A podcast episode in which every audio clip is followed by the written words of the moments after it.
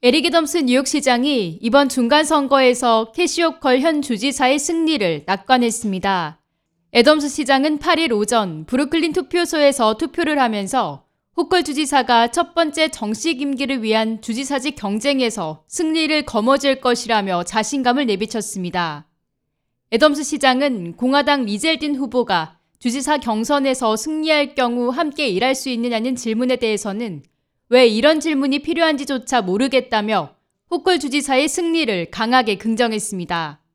애덤스 시장은 또 호컬 주지사와의 파트너십을 계속하기를 기대하고 있다며 호컬 주지사에게 한 표를 던졌다고도 공개했습니다. 그간 애덤스 시장과 호컬 주지사는 지하철 범죄 문제 등을 해결하고 맨해튼 킵스베이 지역에 생명과학 허브를 설립하기 위해 시와 주를 하나로 모으는 등 강한 결집력을 가진 업무 파트너로 함께 선전해왔습니다. 중간선거 2주 전부터 애덤스 시장은 후콜 주지사 선거 유세 지원에 나섰고 흑인 유권자들이 밀집한 남동부 퀸즈 및 브루클린 지역에서 비판적인 민주당 유권자들 사이에서의 투표율을 끌어올리기 위해 고군분투해왔습니다. 다만 후컬 주지사와 애덤스 시장 간 범죄 대처 방안에 대한 의견이 충돌할 때도 있었습니다. 애덤스 시장은 후컬 주지사에게 재판관들이 보석 여부를 결정할 때 피의자의 위험성을 가늠할 수 있도록 주의 현금 보석 제도로 바꿀 것을 거듭 요구해 왔습니다.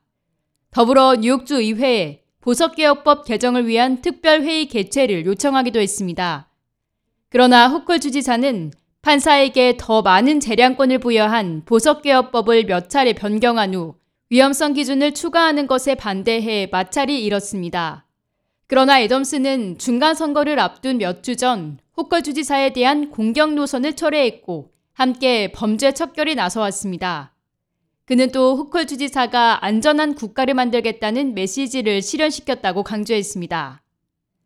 한편 공화당 주지사직 리젤딘 후보와 캐시오컬 현 주지사는 초접전의 지지율 격차를 보이며 마지막까지 세간의 화두로 떠올랐습니다.